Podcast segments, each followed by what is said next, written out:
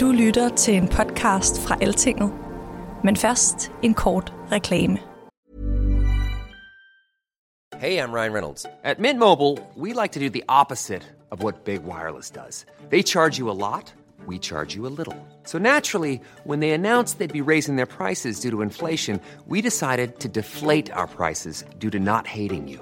That's right. We're cutting the price of Mint Unlimited from $30 a month to just $15 a month. Give it a try at mintmobile.com slash switch. $45 upfront for three months plus taxes and fees. Promo rate for new customers for limited time. Unlimited more than 40 gigabytes per month. Slows. Full terms at mintmobile.com.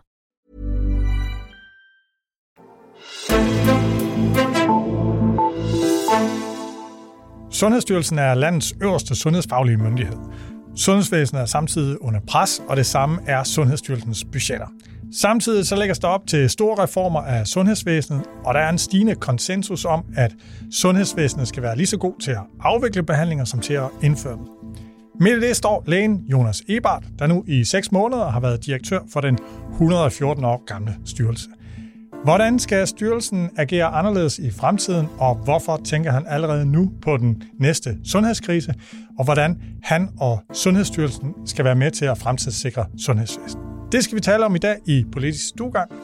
Mit navn det er Ole Toft, og jeg er sundhedspolitisk analytiker på Altinget.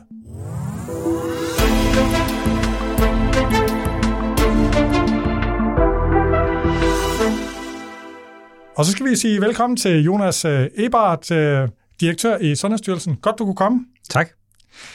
Og øh, Jonas, inden vi sådan lige går i gang, du har været der i seks måneder nu. Vi skal lige have den hurtige historie om, om dig. Mm.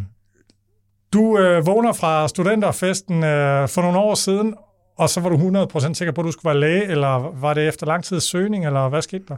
Jeg tror ikke, det lå i kortene, øh, og det var faktisk først på gymnasiet, interessen blev vagt. Ellers havde jeg arbejdet meget og interesseret meget inden for øh, IT og teknologi, men øh, jeg havde en, en rigtig dygtig biologilærer, og blev meget interesseret i hele det biologiske område.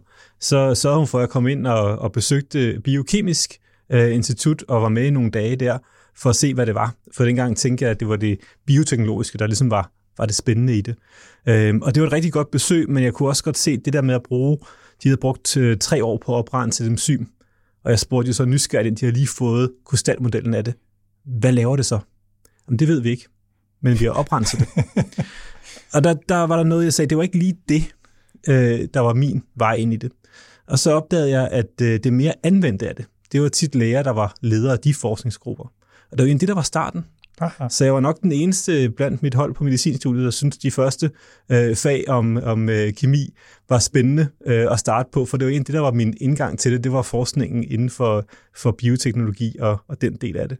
Men, men så skete det ikke hverken værre bedre, end da jeg kom ud på anden del af studiet og begyndte at komme på hospitalerne, så var det arbejde med patienterne og det at hjælpe folk, det var altså noget, der tændte noget helt andet øh, i mig. Så ja. derfor gik det den vej bagefter. Men øh, du er egentlig øh, og, øh, ikke blevet speciallæge. Det er der jo altså, vel, de fleste læger, der bliver speciallæge. Hvordan øh, endte du egentlig med aldrig at blive speciallæge? Jamen, efter jeg så begyndte at komme øh, ud på hospitalerne der i medicinstudiet, jeg havde også et, øh, et vikariat et års tid i forbindelse med afslutningen af studiet, så, øh, så opdagede jeg jo mange ting, som jeg egentlig godt kunne se kunne være bedre. Øh, det er jo mange år siden, og dengang der var der nok lidt flere patienter, der lå på gangene, og man rendte også rundt og ledte efter nogle journaler i papirarkiverne, som man ikke kunne finde om natten. Jeg synes egentlig, der var, der var et stort potentiale til at gøre noget. Og så lavede jeg lidt en, en analyse at sige, hvordan kunne jeg komme i gang med det her forbedringsarbejde? Øh, og der var jeg var de første år som, øh, som reservelæge nok ikke der, hvor jeg synes, man kunne gøre det største øh, aftryk på det. Så ret hurtigt efter jeg blev færdig som læge, jeg havde det her øh, vikariat også tid, så gik jeg ind i øh, patientsikkerhedsarbejdet og fik en stilling som, øh, som reservelæge i Region Hovedstadens enhed for patientsikkerhed. Øh, og det var rigtig fedt, for der kunne jeg jo se, at vi kunne prøve at forbedre de problemer, mm. der var. Ja. Og det var jo meget reelle problemer. Det var patienter, der var kommet til skade. Det var procedurer og arbejdsgange, der ikke virkede, som vi så kunne rette op på.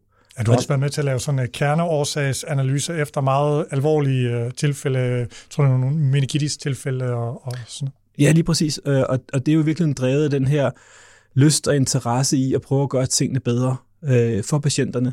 At man så tager afsæt i, at noget er gået galt, det har selvfølgelig lidt en, en trist baggrund.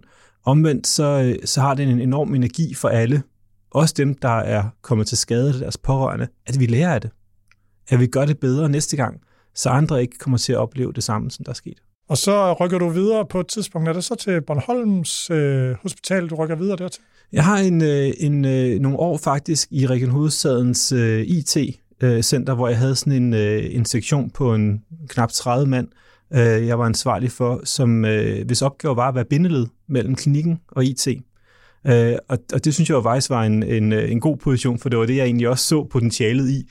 Men, øh, men dengang for nogle år siden, der, der var der også noget i IT'en, der ikke helt indfriede øh, de øh, drømme og ambitioner, jeg havde på, at det kunne, kunne lykkes med at, at forbedre sundhedsvæsenet.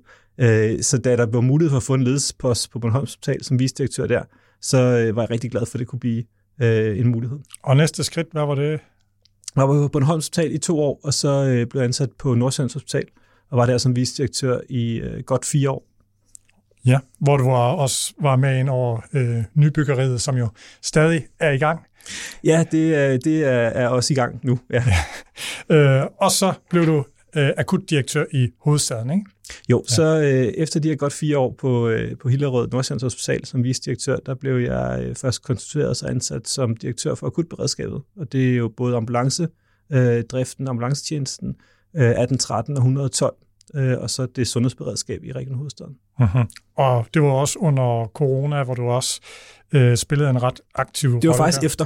Det var efter, okay, ja. ja øh, corona-årene, om man så må sige, øh, dem tilbragte jeg på Nordsjællands Hospital. Øh, ja, ja. Både som, øh, og det, det er måske en, en, øh, en pointe, man kan tage med, det er, at øh, i starten så var det jo ikke øh, vaccinationsindsatsen, som jeg ellers øh, også var meget i medierne omkring og, og drev i Region Hovedstaden. I starten var det jo de syge.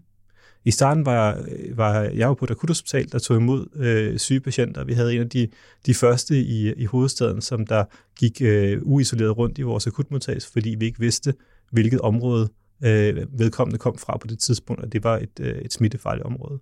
Så, så den del af det, den øh, går nogle gange lidt lettere henover, fordi vaccinationsindsatsen fyldte så meget også i min karriere.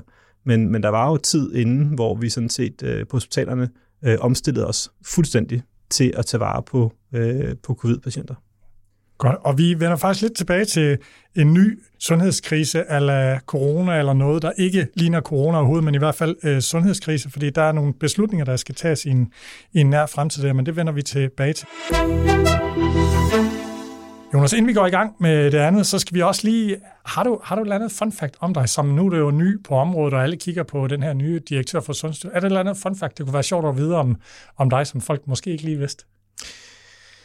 Det er et godt spørgsmål, øh, og jeg tror, at, øh, at måske kan jeg sige, at, øh, at jeg lever meget mit job, fordi at de stillinger, jeg har haft, også den, jeg har nu, det fylder meget af ens tid.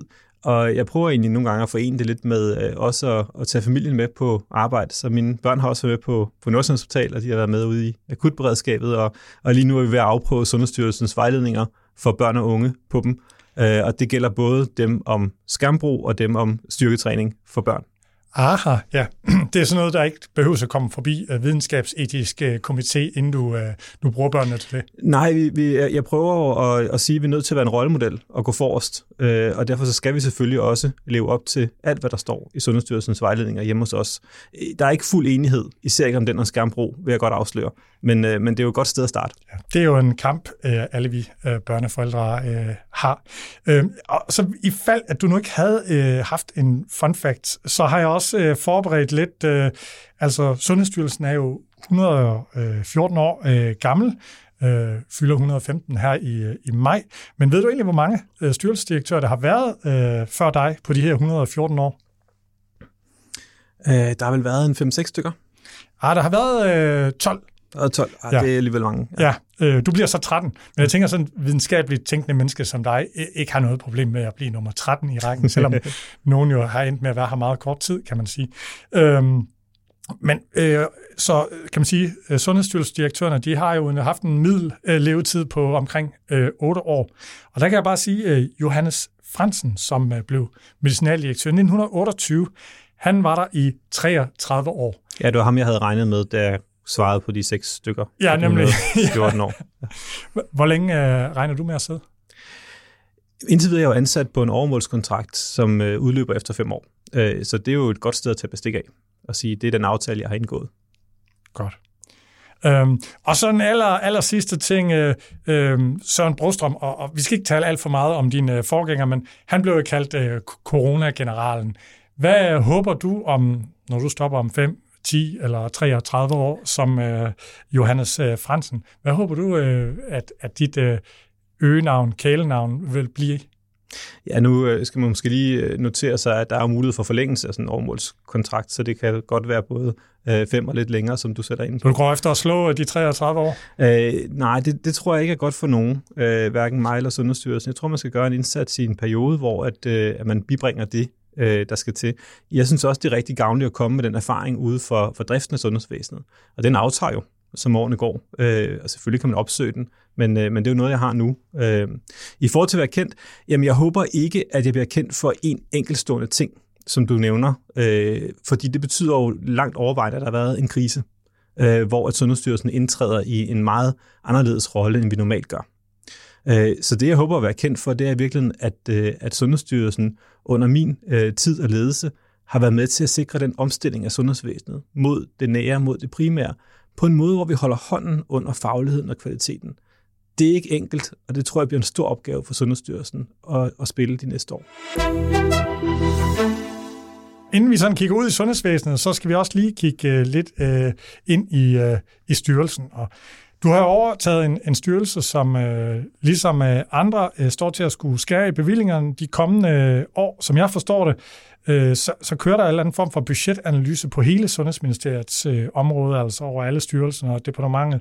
Kan du sige noget øh, begavet om, om, om Sundhedsstyrelsens øh, bevillinger de kommende år, eller er det helt uklarlagt endnu? Nej, det er meget klart. Øh, I hvert fald i de overordnede linjer. Sundhedsstyrelsens økonomi består af to dele. Øh, det består af en basisbevilling for at dække de opgaver, vi har i sundhedsloven. Der er nogle opgaver med at varetage vores øh, fordeling af specialer og uddannelse og rådgivning af regeringen. Øh, det er en basisbevilling.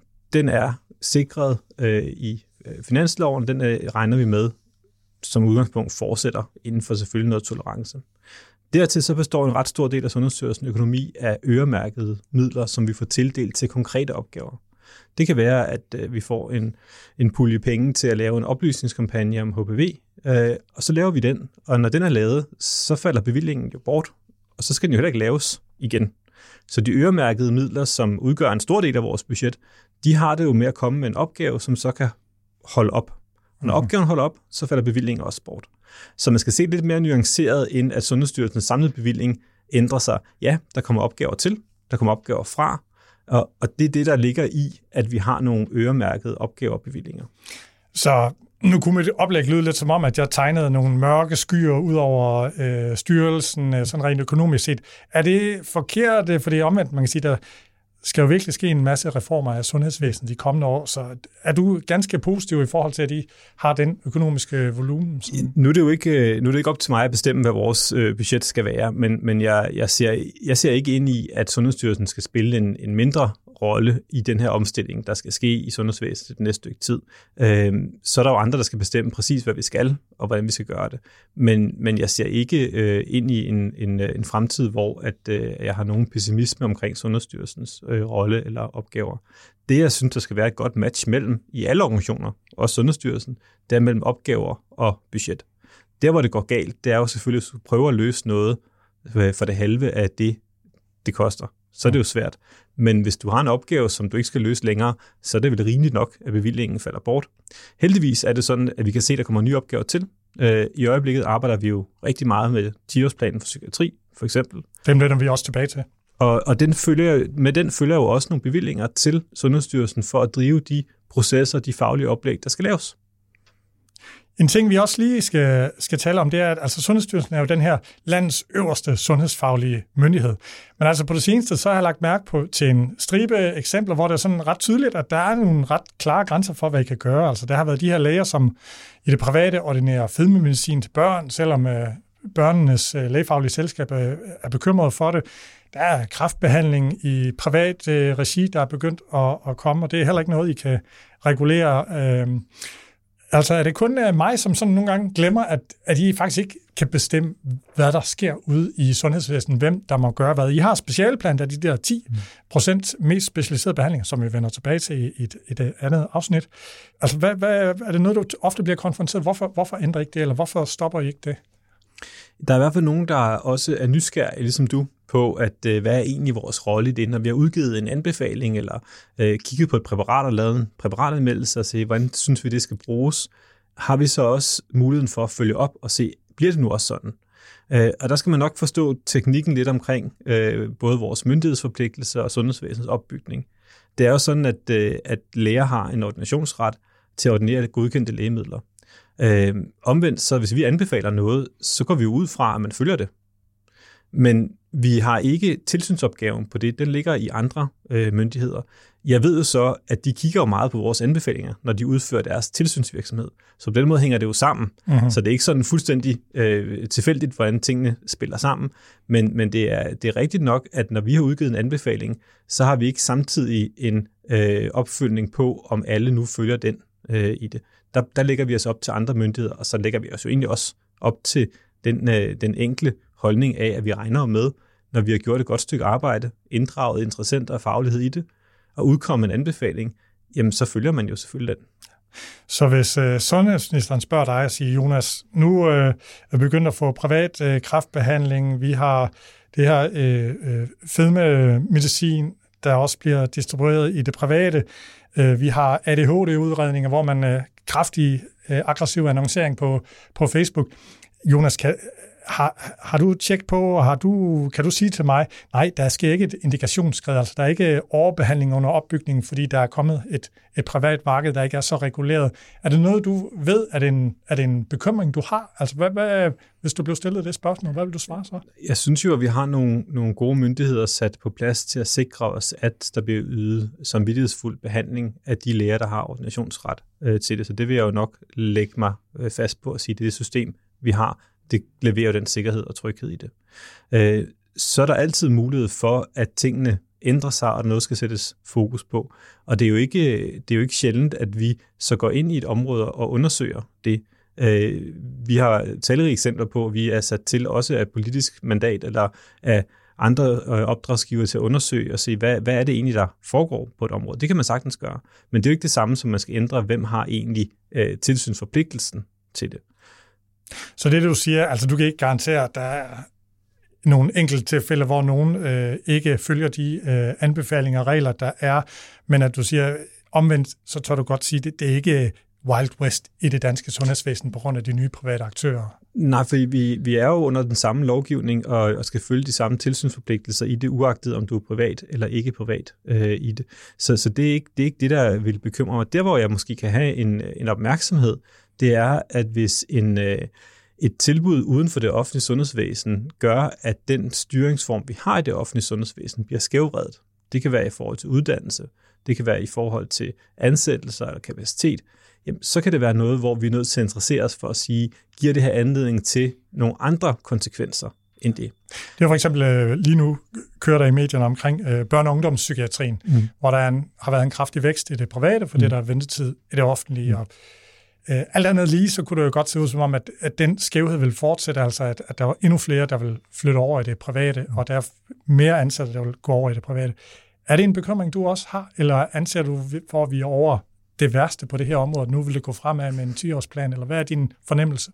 Altså, jeg deler manges øh, bekymring for, at psykiatrien har brug for et stort og markant løft. Øh, og det er jo også det, vi er i gang i, både med 10-årsplanen og med andre tiltag.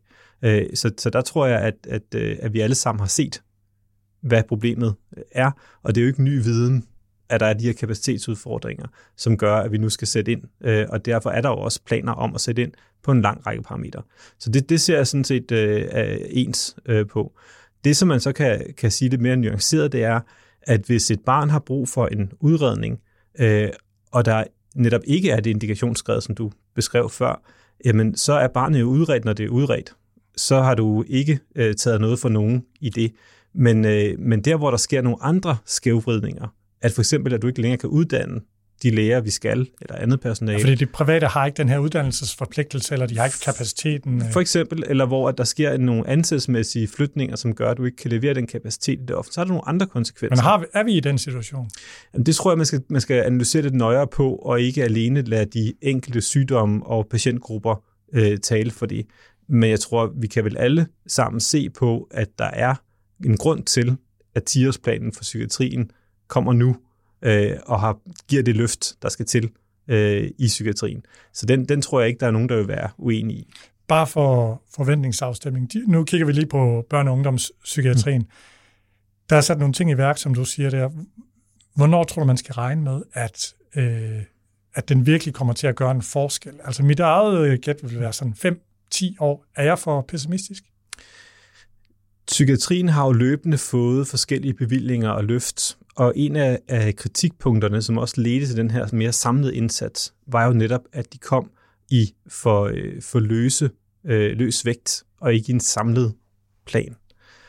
Og grunden til, at man synes, der er behov for en samlet plan, er jo, fordi der er brug for et mere langsigtet indsats. Og derfor har du ret i, at det, vi er i gang med nu, er ikke alene noget på den korte bane. Og derfor vil der jo også gå noget tid, inden man får effekten af det. Og lad mig give et eksempel. Øh, Hvis du, nu tog du børne- og ungdomspsykiatrien frem. Hvis vi antager, at der for at få udredt de rigtige børn, dem der har en behov for en, en psykiatrisk udredning, så vil der være nogen, der bliver henvist, som ikke vil have behov, og nogen har måske behov for noget endnu mere indlæggelse eller andet. Der vil være en eller anden grad af fordeling af Ja. det. Øh, Hvis ikke der er, er andre tilbud, så vil alle de jo komme hen til en øh, speciallæge, som skal udrede dem. Hvis vi får etableret det her nye, let tilgængelige tilbud til børn og unge i mistrivsel, øh, så vil nogen jo blive hjulpet der og ikke komme ind i kapaciteten for vores psykiatere. Ja. Og det vil jo hjælpe, men det skal jo først etableres og bygges op, og så skal det jo adressere den målgruppe, og så vil det kunne fjerne nogen. Så, så der er jo noget i det, hvor vi ved at få reduceret en efterspørgsel, skal vi have bygget nogle andre tiltag op. Omvendt er det jo lidt mere langsigtet at reducere en efterspørgsel, end udelukkende at adressere, at man øger udbuddet. Ja. Så, så der er jo noget godt i, at man starter lidt ved, ved, ved kilden, Ja. og ikke udelukkende lindrer symptomet. Og hvornår, hvor hurtigt det her let tilgængelige tilbud, øh, hvor hurtigt tror du, det vil være op, og hvor man siger, nu er det 90 procent af kommunerne har det, eller vi er 90 procent i gang. Hvornår tror du, vi er det? Jamen, vi har jo, vi har jo sat ambitionerne om at komme i gang i år øh, på det. Det er også de aftaler, der ligger øh, på det. Øh, så, så jeg håber da meget på, at det er på den kortere bane, at tiltaget bliver igangsat. Et par år? Ja, i hvert fald. Øh, så er det så spørgsmålet, hvornår er det så færdigt udviklet? Fordi at jeg har arbejdet med, med implementering af forbedringsprojekter længe, og ved jo godt, at det første, man gør, ikke er sikkert, at det bliver det sidste eller det bedste. Så nu skal vi i gang øh, og få de her tiltag bygget op. Så skal vi jo lære af erfaringerne og gøre det bedre, og nogen får måske en bedre måde at gøre det på i nogle kommuner end andre. Så der er jo også noget i det, hvor der er en kontinuerlig forbedring. Ja, og der er det måske journalister øh, som mig og politikere, der tit beskriver det her let tilgængelige tilbud som noget, der findes på en hylde hos øh, øh psykiaterne og øh, børnepsykologerne ude på skolerne og Sundhedsstyrelsen, og så kan det bare blive sat i værk. Men det du siger, man skal faktisk i gang med at implementere det, og så skal man justere undervejs, fordi det er ikke en, en hyldevare. så vil det i hvert fald være den eneste øh, implementeringsprojekt i, øh, i sundhedssektoren, hvor at vi bare sagde, det er sådan, det bliver uden andre behov for justeringer. Vi skal også lige helt kort tale det her med en ny sundhedskrise. Fordi som jeg forstår det, så er politikerne, de skal ligesom beslutte sig for, hvad er det for et, øh, epidemi- eller sundhedsberedskab, vi skal have i fremtiden. Sådan som jeg også forstår det, så er det, jamen altså, de ekstra bevillinger, der kom som følger af corona, de er øh, enten væk eller næsten øh, væk. Så med mindre beslutter, øh, politikerne beslutter sig for noget andet, noget andet, jamen så ender vi med at have et beredskab på det niveau, som vi havde før øh, corona. Og der hørte jeg en sige, at de, og tænkte måske jeg selv, at jeg havde egentlig øh, regnet med, at jamen, selvfølgelig har vi lært af corona, og der er nogle ting, der ligesom skal opgraderes, hvor vi skal være på et højere niveau øh, i fremtiden, end vi var inden corona. Øhm, og det er jo en opgave, der er delt mellem Serum Instituttet og jer, men hvad, hvad, er det korrekt sagt af mig, at jamen, altså, hvis ikke der sker noget, jamen, så kommer vi tilbage på før corona-niveau i forhold til vores sundheds- og kriseberedskab? Nu synes jeg, det er lidt en forenkling at sige, at det er delt på os og Serum Instituttet. Øh, især hvis du vil tage ud og, og spørge nogle kommuner, regioner øh, og andre i sundhedsvæsenet, om de ikke også havde lidt en, en opgave i forbindelse med øh, epidemihåndtering. Det ja, tror jeg ja. nok, de ville synes. Men, øh, men, men det at lære af, øh, man kan sige, styringen af krisen, øh, der synes jeg, vi lærte meget af. Øh, og, og hvis vi lige tager vaccinationsindsatsen som et eksempel, jeg selv var tæt på, så tror jeg, at alle os i den indsats oplevede, at der var en tid før og efter, at Sundhedsstyrelsen etablerede en taskforce, der styrede indsatsen nationalt. Og det lærte i hvert fald mig noget, som ikke var nyt i beredskabsledelse for mig, men illustrerede det endnu en gang, at øh, det at have øh, relationsskabelse, ledelse, øh, en slags command and control i kriserne, den del er vigtig, uagtet hvilken krise det er. Øh, så den læring synes jeg, vi skal tage til os og, og bygge på og være klar til at lede den næste krise. Jeg tror personligt ikke, at den næste sundhedskrise falder i samme kategori som den sidste sundhedskrise. Det vil da være øh, i hvert fald øh, lidt tilfældigt, hvis det skulle gøre det, fordi der er mange andre ting, der kan ske. Så hvorfor skulle det lige være, at den næste krise blev den sidste? Og det siger jeg også for, for at holde os lidt op på.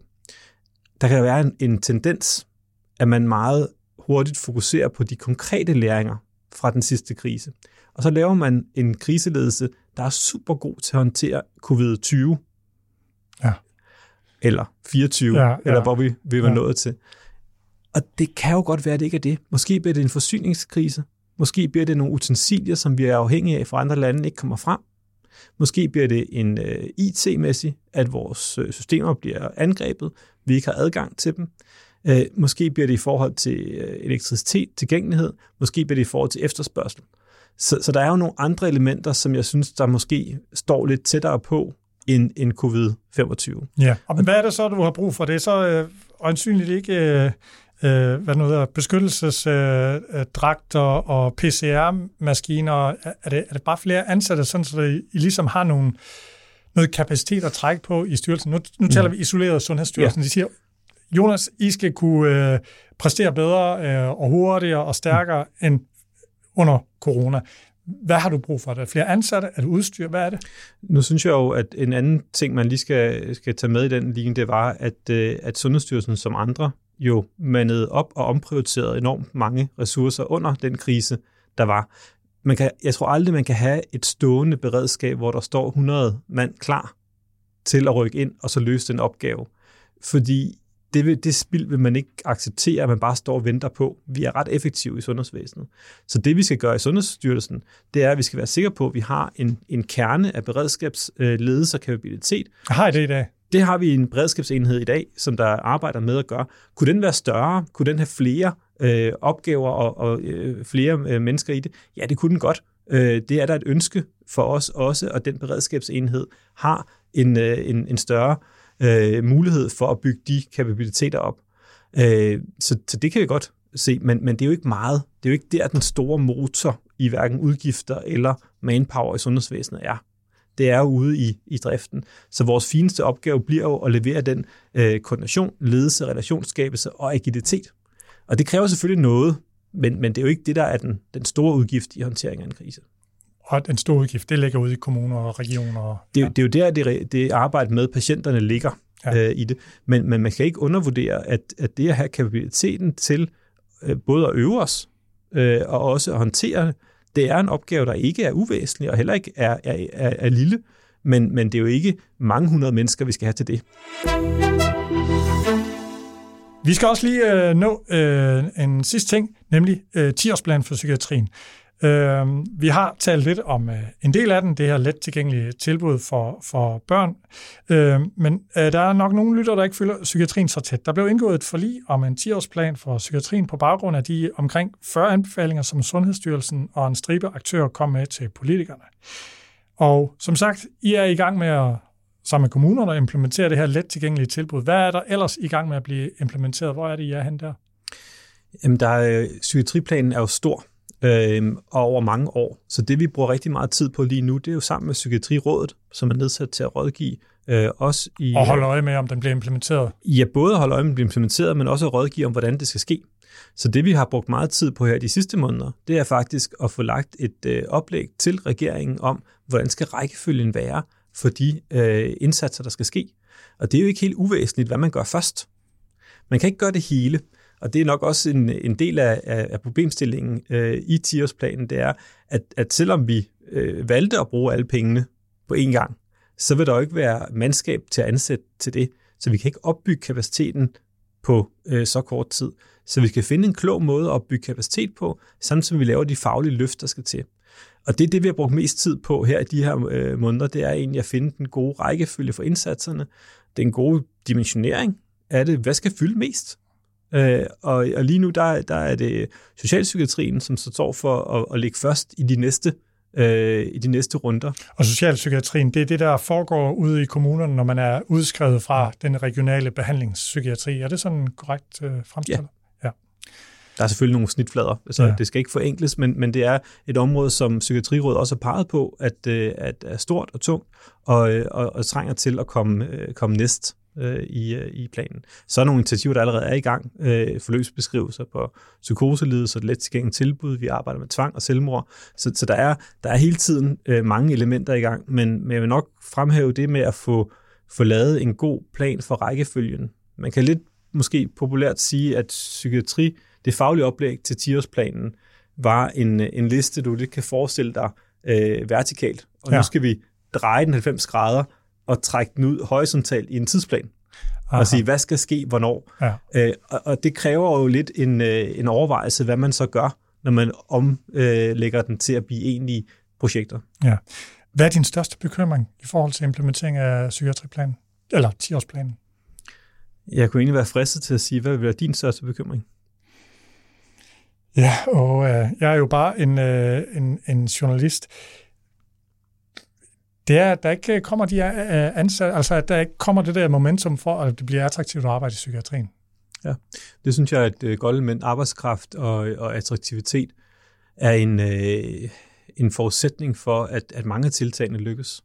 Øh, og jeg tror måske, at, at, øh, at det med attraktiviteten, det med at gøre det attraktivt at være ansat og udvikle psykiatrien, forske i det, forbedre det, øh, tiltrække de kompetencer til det, det vil være en forudsætning for, for lige meget, hvilket initiativ vi skal lave. Det, jeg tror, der er, er en af, af de ting, som jeg synes, jeg tænker meget på, det er, hvordan vi både håndterer det, at der er et akut behov lige nu, og vi samtidig er nødt til at holde fast i, at vi skal opbygge noget klog, faglig udvikling og kapacitet over tid. Begge de ting skal vi kunne håndtere øh, og stå i samtidig så vi ikke risikerer at falde tilbage i, at vi igen løser psykiatriens behov med nogle kortsigtede øh, investeringer og ikke holder fast i den, i den langsigtede plan. Godt. Vi øh, når ikke øh, mere i, i øh, den her udgave politisk øh, stuegang, men for tvivl ikke, fordi at øh, Jonas Ebert, han er også med i den næste udgave af politisk stuegang. Der skal vi kigge på øh, specialplanen, vi skal kigge lidt på robusthedskommissionen, især de her initiativer i forhold til, at vi skal til at, at afvikle øh, behandlinger og aktivitet, som skader eller har tvivlsom gavn for patienterne. Hvad skal styrelsen gøre her?